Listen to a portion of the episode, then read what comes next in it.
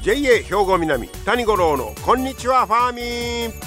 この番組は元気笑顔そして作ろう豊かな未来 JA 兵庫南がお送りします。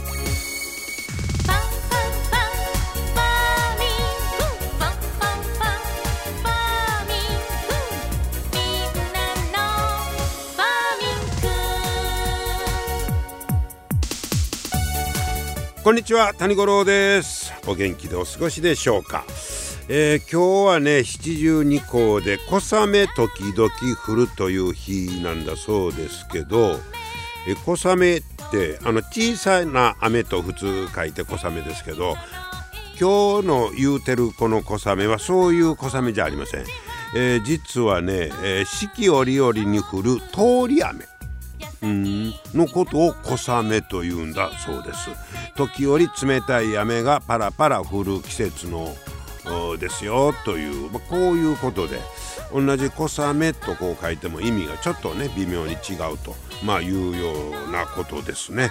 まあそれにしてもまあ紅葉シーズンねこれからですしこれからやっぱ行楽で、えー、ね野山へ出かけたりまた農作物収穫のシーズンでもありますし、えー、まあ、草刈りもせないかんしねいうことで外へ出かける機会が増えてくるかと思うんですがこの間日本農業新聞に、えー、これから野山へ出かける機会増えますけどだからこそ気ぃつけやというのが出てました。何に気ぃつけんのか。スズメバチにマムシにマダニやて。こんなん聞いただけでもそっとしそうやわ。苦手やわ。これ3つとも好きなんおれへん。誰もおれへんと思うねんけど。これなんか怖いよね。でも一番意外やったんがマダニってマダニってそんな怖いんかな思うんだけど、えー、これねマダニでもね亡くなった方の事例が出てましたで、えー、広島県で6月に農作業中に噛まれた80代の男性が死亡したマダニですよ。でまマダニ これねマダニが媒介する感染症で発熱下痢なんかを起こして死ぬケースもあると。へえあそうですか。宮崎県では晴天で気温が高い時は動きが活発になる。と注意を呼びかけている。気象庁は9月から10月列島全域で平年より気温が高くなると発表してるんで特に気をつけてください。まだに。それからスズメバチにマムシ。これちょっと3つ。予防策ともしもやられた場合の対策今日言いますからね、えー、まずスズメバチいきましょうか。これは怖いよな。遭遇したことあります？僕まだないんですけどね。スズメバチの働きバチ夏に増殖して8月から10月に一番凶暴化すんねんて。だまだ注意が必要やと。こういうことですね、えー、でスズメバチの予防要注意。黒い服は着ない。もうこれまず覚えといてください。これすぐ忘れてまうねな何色があかんかったかな黄色かいな黒かいなそれタイガース色やんかい。いや黒ですからね。黒が飽きませんから着ない。ほいからもしスズメバチを見たら追い払うなど刺激せず頭を下げて交代するってこんなことできますか？飛んできたらまず向こう行けと追い払いません。あれがあかんねんて。だからもうこれもなかなか難しい。それ言うのは簡単やけどこれ難しい思いますね。追い払うなど刺激せずて とにかくえ頭下げてちょっと低くしてかせよ。でもう逃げと。とにかく逃げということです、えー、そして草刈りをする時なんかもやっぱり帽子長袖長ズボン。もう肌をあんまり出さない、えー、これですわ。でスズメバチにもしか刺されたらこれですね。患部を流水でえー、水で流してもし氷があったらそれで冷やしてくださいということです。まず流水で、えー、して、えー、冷やす。それからこれが大事。過去に刺された経験がある人はアナフィラキシーショックの恐れがあるのですぐ救急車。これあのスズメバチはその1回刺された経験がある場合はこのアナフィラキシーショックで死亡するケースが結構あるみたいですから、えーこれ急激なアレルギー反応ということですからもうとにかくもうその自分で分かってはると思うから、えー、過去あるな思ったらもう救急車を呼ぶとこういうことです。はいえー、それから、えー、さっき言うたマダニですけどこれね予防策ではね耳を覆う帽子をかぶんねんて。耳そんなとこにつきやすいんから耳を覆う帽子をかぶって首にタオル巻いたりで長袖長ズボン長靴。これも必須やね、えー、そして農作業から戻った時に作業着などを家の中に持ち込まない。マダニを持ち込まない。いうことは作業着も家の中には持ち込まない。これ覚えておいてください。これは予防策です。でもしマダニに噛まれたら。はい。えー、っとねこれは細菌やウイルスを持った個体の場合潰すと感染の恐れがあるんだそうです。マダニに噛まれてもそいつを潰したらあかんということですね。無理に引き抜こうとせずどないしたらええねん。噛まれたらそのまま？え？無理に引き抜こうとせず医療機関で除去洗浄してください。え？ー、ほなマダニに噛まれたら潰してもあかんし引っこ抜いてもあかんしって噛まれてるわ言うて医者へ行かなあかんの？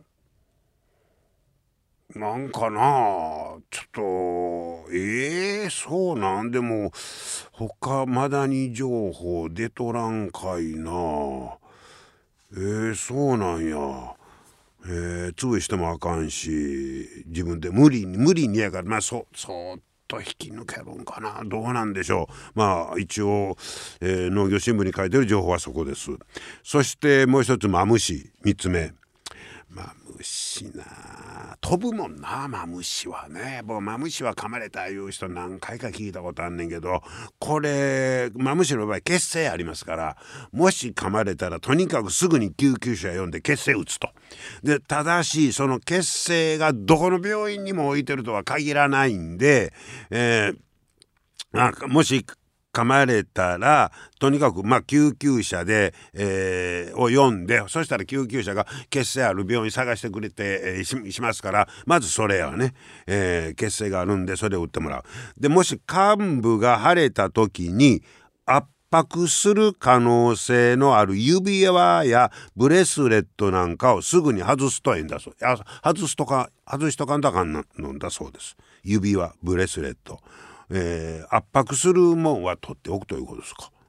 え、縛った方が良さそうな気がしてしまうんですけどそういう圧迫するもんは、えー、外すと。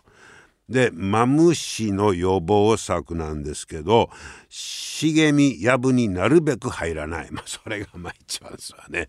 えーえー、でまあ向こうもまあ言うたらねそれびっくりするわけやからね、えー、そしてここも一緒やね。もう全身を覆うように靴長ズボン着用、えー、そしてマムシ遭遇したら逃げるやて。もう変にどうしようああしようこうしようじゃなくあおるなみたいに逃げる。逃げるということですね、えー、まあピョンとね飛んでくんねとか言って。でようあの僕が聞いたのは夏場に下駄昔やから下駄でなんか藪に入ったとかその時にチクッとした思って見たら噛まれとったとか、えー、いう話も聞いたことがありますから。まあそのもうそういう場所入る時は長ズボン長靴ですわね。そして、えー、遭遇したら逃げる。はい、まあまあスズメバチはそんなもそうですけどもう逃げるに越したことはないということでしょうかね。えー、で、えー、マムシマムシの場合は血清がありますからね、えー、それを打ってもらうと、えー、いうことが大事なようですね。まあ今年はねでも全体にやっぱり残暑が厳しいので蛇の活動がなかなか衰えない可能性があるって出てますわ。はい、ここもやっぱ暑さの影響も出てるみたいですからね。スズメバチマダニマムシくれぐれもまだまだ気をつけてください。皆様の元気生活を応援する JA 兵庫南。近畿最大級の農産物直売所虹色ファーミン。おすすめは JA 兵庫南エリアの新鮮な地元農産物。JA 兵庫南は新鮮で安全な農産物の供給。人との触れ合いを大切に地域社会への貢献。人農業自然が共生できる地域社会づくりに取り組んでいきます。皆様の元気生活を応援する JA 兵庫南。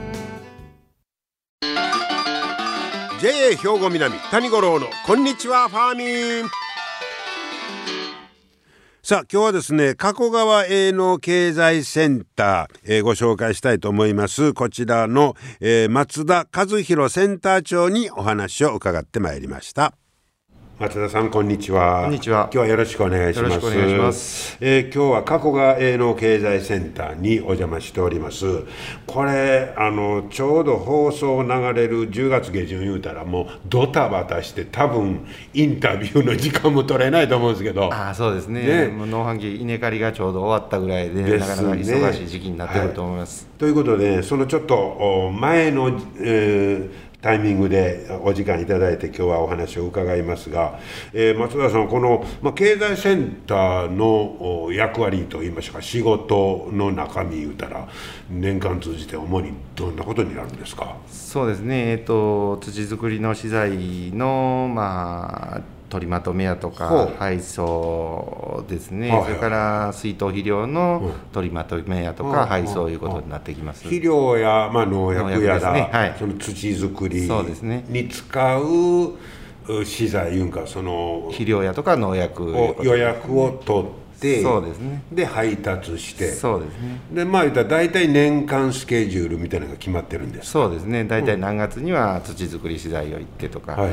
何月年明けの2月3月頃には水筒肥料を行ってとかいうもう時期は決まってますね。ですね、はい、なら、えー、っともう夏収穫済んだらその次はもう土作りそうですね、えー、土壌改良材やとか、はい、あの油分の配送の方になってきます。取りまとめ配送になってきますね。僕らこれよくあの土作りが大切でそういうのはよく聞くんですけど、はい、具体的にはこの土作りってどんなことをするんですか？やっぱり土作りの方もですね、はい、やっぱり化成肥料を毎年投入化成肥料ばかり投入しちゃうとですね、はい、やっぱり土も、まあ、スポンジに例えますと、スポンジがだんだんへたってくるっていうかあだんだん劣化してくると水を吸わなくなってくるんですけど、まあ、土も同じように化成肥料ばっかり入れちゃうと化学成分を吸わなくなってききてきまきますんで、はい、土壌改良剤のアズミンやとかアズミン、はい。えーと、腐食酸が高いんですけど腐食酸を入れることによって、まあ、化学成分ですね、えー、窒素リン酸カリを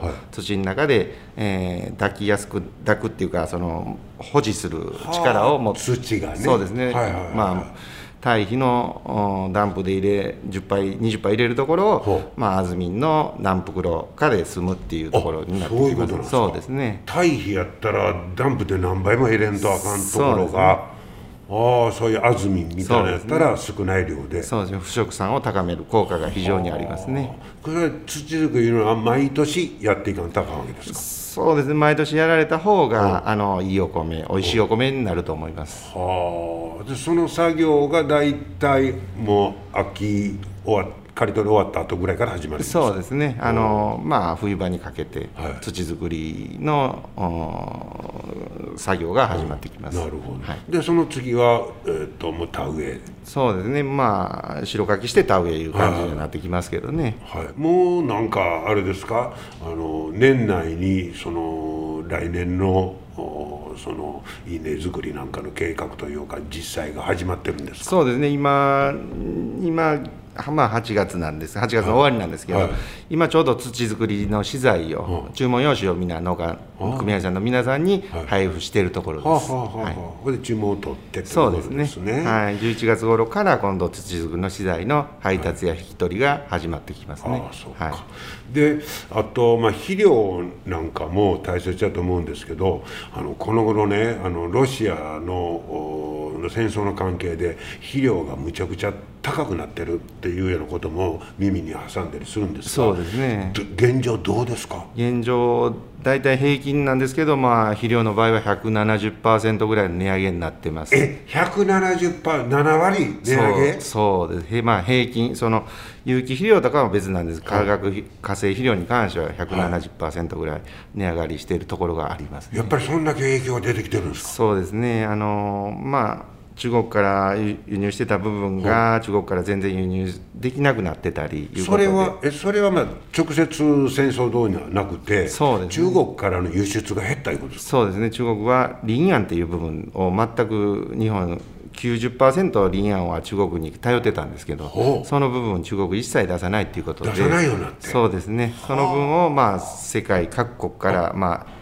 入れる努力を全農さんはしてるんですけどやっぱりそうするとコスト高いうことになってきますんで。はは、はい、であの運賃いうか船便とかなんかでも値上がってる言いますよね。そうですね。まあその船のガソリン代というか燃料費自体も上がってますし、はいえー、そのやっぱり中国が船を取っちゃうんで、うん、日本に船来てもらおうもって思ったらそれより高くあの運賃出さないと来てくれませんので、ね、なるほどなるほど。そんな絡みもあって、やっぱり材料費が高騰しているっていうのは、まあ、原因の一つですね。そうですか、はい、やっぱりこういうところに直接影響出てるんですね。そうですね。はあ。で、えーまあ、肥料、まあ、これも年間通じて予約を取って、はい、で配達をする。そうですね。こういうことですね。農薬なんかも扱ってるそうです。ね農薬も一緒、はい、同じように、はい、まあ注文書を回してですね、はい、あのまあ、予約いただいて、うん、でまあ、値段を安くして、うん、まあ、共同購入そうか。そうですねこれはまああの JA の大切な部分ですよね。仕事の一つですね。はい、はい、えみんなでまとめて購入することによって少しでも値段を安くしよう。一、ね、人ではなかなか交渉力が少ないんで、はいはいはい、みんなでまとまって、あの農業が代表して交渉して値段下げて、はい、まあ販売させてもらうということで、でね、農業の理念の一つですね。はい。はい、これ農薬なんかは影響はそんなに出てないんですか？そう今のところあんまり値上げの幅は大きくまあ。若干、例年のことなんですけど、まあ、若干上がり下がりはありますけどね、その辺に肥料みたいに上がってるっていう現状じゃないですね。そうですか、はい、まあ、しかし、もう何もかもが値上げになる中で、そうですね、農家さんはね、非常に大変な。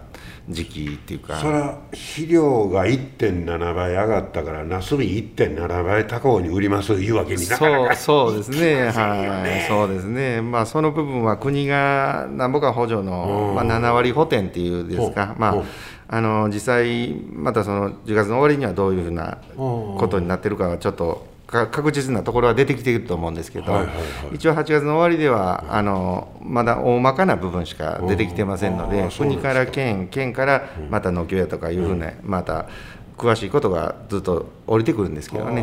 なるほど、はい、そうですか、はい、えちょっと個人的な話も伺いますが松田さんは、はい、あの趣味とかあなんか持っとってですか？趣味はゴルフがはいバカな。いやいや よろしいですよ。もうだいぶ上達してるんですか？そうですね。まあまあゴルフは好きですね。ああそうですか。はい、あのコロナのあれの時はなかなか行きにくかったと思いますけど。いやまあそれでもゴルフ場は人いっぱいでしたけどね、うん、そうですか。練習場も若い子がね、うん、よそ行くとこないんでゴルフを始めたりとかして。まあ外やしね。そうですね、うん、まあ外屋外ですんでねスポーツはね、はいはいはい、そうですか、ほなまああのー、ちょっと時間ができたゴルフ行って。そうですね、えー、まあ気晴らしに。ね。はい、はい、えー、そしてまああのー、ちょうどこの放送は放送がまあこれされる頃が一番多分忙しいと思いますはい、そうですね、ね、はい、はい、またあの体調壊さんように、えー、元気に頑張っていただきたいと思います。すいません。どうもありがとうございます、はい、今日はいろいろと教えてもらいました。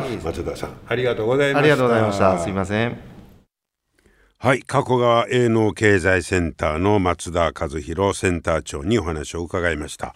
まあ、あの、値上がりの季節や言いますけど、ちょっと聞いただけでもびっくりですわね。肥料がね、えー、170%、えー、値上がりやということで、まあ、そんな中で、えー、でもずっと毎年ね、あの、ものは作っていかなあかんわけでして、えー、やっぱこういう、あの、経済センターの取り組みなんか聞いてたら、年間そういうふうに回ってんねんなというのが改めてなんか分かってもきましたね。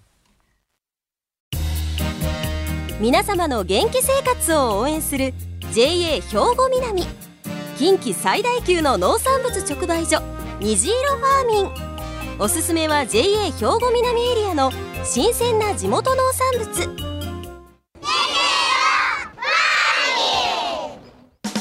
JA 兵庫南は新鮮で安全な農産物の供給人との触れ合いを大切に地域社会への貢献。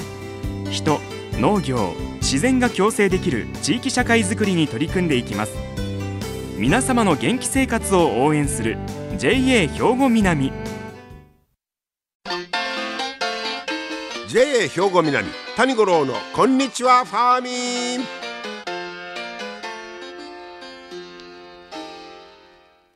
さあ続いてはファーミンアグリメッセージです。今日は JA 兵庫南清掃年部の魚住修二さんに水菜について教えてもらいます。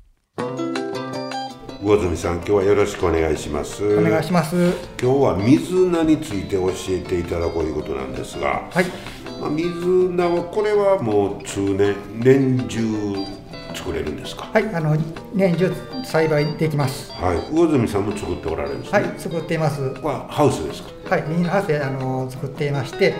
あの春からまあ夏にかけて、うん。まあは普通栽培というかまあそのまま作ってて、で気温が高い夏頃になったらこう遮光ネットを張って、う。んあのちょっと気温を下げる感じで、う。んその時ははい栽培しています。あ逆にもう気温を下げなあかんわけですね夏はい、場あはね、の葉っぱがあの日焼けというか傷んでしまうので、う。んはい、その頃はちょっと日焼け日を気をしながら、はい、作っています。そうですか、えー水菜はこの頃あの生でサラダにしたりとか、はい。ねいろんな食べ方で、えー美味しいんですけど、はい。今日はなんかそんな水菜でもまた新しい品種が出てきてるんですって？はい、あの最近あのいろんな色があのついている野菜が多いんですけども、は水菜でもあのむらむ紫色の水菜が出てきてまして、今ちょっと写真にしてもらったんですけど、はい。軸がい。紫、はい、はあなんか一見パッと見てほうれん草みたいな感じですけど、はい、ちょっとあの軸が太いんですけど、あのははい。い、紫があの綺麗な感じで出ています。軸だけが紫。ですね、はい、葉っぱはグリーンでね。はい、ここれが新しい品種ですか？はい。ほお味の方はどうなんですか？あ、あの味はもう普通のみみみ水菜と一緒な感じで、う。んはい、あの普通に食べれます。ああそうですか、はい。ということはこれはやっぱり色を楽しむというか。はい、あの色があのポリハイドールの一種であるアントシアニンがこの色になっているんですけこのども、紫ははい。アントシアニンですか、はい、はいはいはい。があの多く含まれ含まれているということで、ええはい、出ている綺麗な色です。ということはこれ食べる時はこのやっぱり見た目の綺麗な紫をどう使うかいうことになるんですかね。そうですね、はい、はい。あのまあ単品じゃなくてこうサラダとかでこう色合いを良くするような感じで混ぜるっていうのも、はい、いいと思います。ああそうか。単品よりね、はい。なんかいろいろ混ぜ合わせて、はい。色の楽しみいうのかはい、をするとより食卓が楽しくなると。はい、はい、でお味はまあ普通の水菜とはいいうことで扱えばいいんですね。はい、はい、そんな軸がね、えー紫の水菜、これなんか名前は特にはないないんですあか？あの品種名としては紫帽子っていう名前まで出てる紫帽子ね。はいえーそんな水菜教えてもらいました。ぜひ皆さんもね、えー試していただきたいと思います。魚住さん、ありがとうございました。ありがとうございました。はい、野菜もいろいろカラフルになってね、えー次々と新しい品種出てるみたいですよ。今日も最後までお付き合いありがとうございました。楽しんでいただけましたでしょうか？来週もぜひ聞いてくださいね。JA 兵庫南谷五郎のこんにちはファーミン。この番組は元気笑顔そして作ろう豊かな未来。JA 兵庫南がお送りしました。